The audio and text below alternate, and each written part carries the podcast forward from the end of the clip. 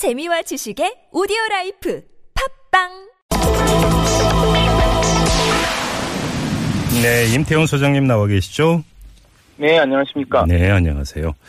자, 며칠 전부터 온라인에서 휴가 평등제라는 이름 붙인 이 이야기가 돌았고 국방부가 오늘 공식 입장까지 내놨는데요. 좀 설명 부탁드릴게요. 어떤 내용입니까? 그, 지금 현재 정기 휴가를 한 21일 정도 쓰고 있고요. 예.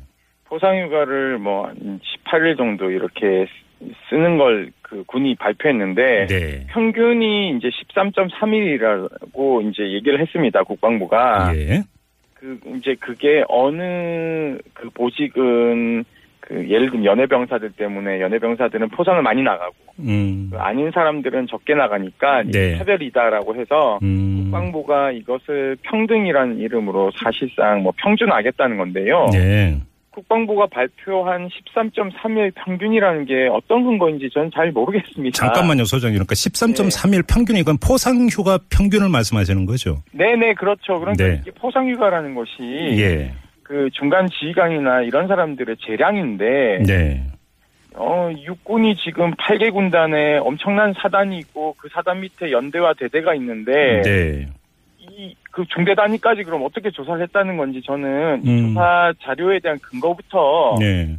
저는 좀 제출을 국민들에게 해야 된다고 생각하고 있습니다. 왜냐하면 이렇게 실태 파악도 안 되는 음. 사람들이 안보를 책임지고 있고 네. 거짓 안보를 지금 미끼로 해서 대선에 또 이용하고 있잖아요. 예. 저는 기가 찰 노릇입니다. 잠깐만요. 근데 여기서 아주 단순한 그 질문 하나 드릴게요. 이제 포상 휴가는 네.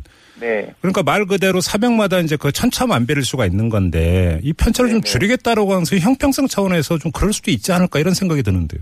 아니요, 저는 이게 하향 평준이라고 보는 거죠. 하향 평준하다. 예. 어. 네네. 예. 그러니까 포상 휴가를 18일로 이렇게 뭐 만드는 것보다 음, 정기 휴가를 어떻게 하면 더 늘릴 것인가를 좀 고민해야 되지 않을까요? 예. 그러니까 미군 같은 경우에는 우리가 카투사도 미군하고 거의 편제를 같이 해가지고 음, 휴가를 비슷하게 씁니다. 금요일 날 저녁에 그 다음날 근무가 없으면은 네. 퇴근을 해서 네. 일요일 날 저녁까지 들어오면 되는 방식이거든요. 음, 그런데 예. 우리 한국군 같은 경우에는 6.25, 즉 한국 전쟁이 휴일에 일어났지 않습니까? 예.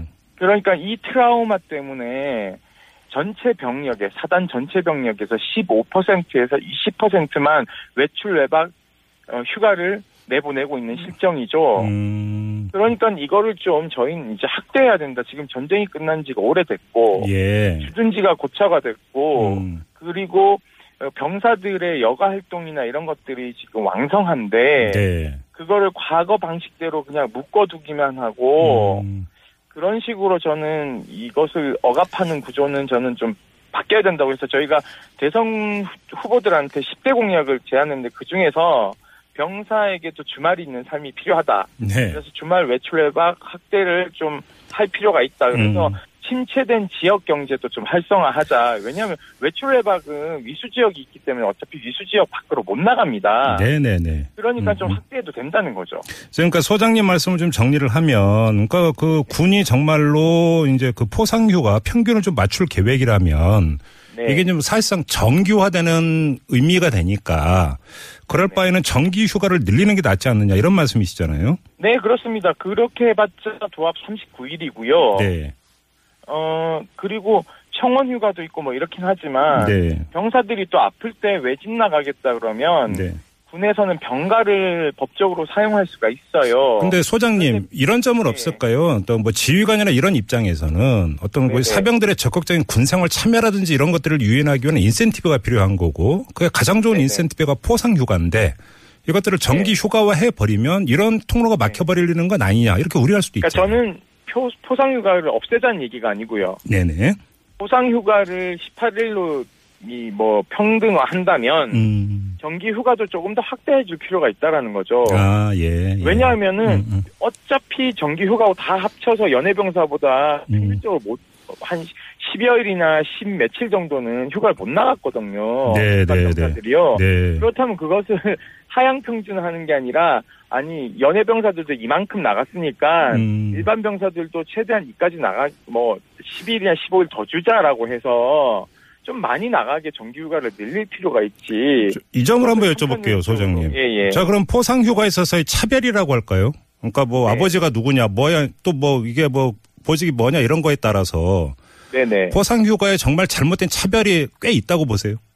예, 그렇죠. 왜냐하면 병, 병역을 이행하는데 뭐 우병우 아들 같은 경우에 네. 운전병을 했지 않습니까? 네. 그러니까 예를 들면 사단장의 당번병이나 음. 공관병이나 그리고 CP병이라고 얘기한 지휘관들에게 붙어 있는 사람들 네. 이런 사람들은 좀 혜택을 자유롭게 받을 수 있는 여건들이 있죠. 네. 그래서 사실상 휴가 제도도 좀 손질을 해야 되지만 음. 근본적으로 우병우 아들 빽쓰지 못하는 군대를 만드는 게 중요하거든요. 그래서 저희가 공약의 첫 번째로 제시한 게 병역 보직 실명제하고 음. 보직 변경 이력 추적제를 도입하자. 예. 그래서 한 달에 한 번씩 고위 공직자들 자녀의 보직 을 실명으로 공개하고 음. 보직 변경이 있을 경우 변경 사유도 인터넷에 병무청에 공개하자는 거죠. 한 달에 한 번씩. 왜냐하면 처음에는 GOP 보냈다가 한 달 뒤에 나중에 공관병으로 빼는 경우들도 있거든요. 알겠습니다. 눈치 보이니까. 음. 그래서 이런 것들을 좀 어, 국민들의 감시를 통해서 볼 수 있도록 좀 바꾸자. 네. 이것만 바꾸면 저는 뭐 이런 논란도 조금 잠재워지지 음. 알겠습니다. 않을까라고 생각하고 있습니다. 다른 문제 하나만 좀 더 여쭤볼게요. 네네. 그렇고 소장님이 계신 군 인권센터에서 얼마 전에 네. 네. 이 성소수자 군인을 색출해서 형사처벌을 지시했다는 내용을 폭로한 바가 있습니다. 이게 어떤 내용이에요? 그러니까 이- 그 군에서 어떤 병사가 SNS에 음란물을 올렸는데요. 예. 이것을 수사하다 보니까는 이 올린 사람이 동성애자라는 걸 군이 인지한 겁니다. 예.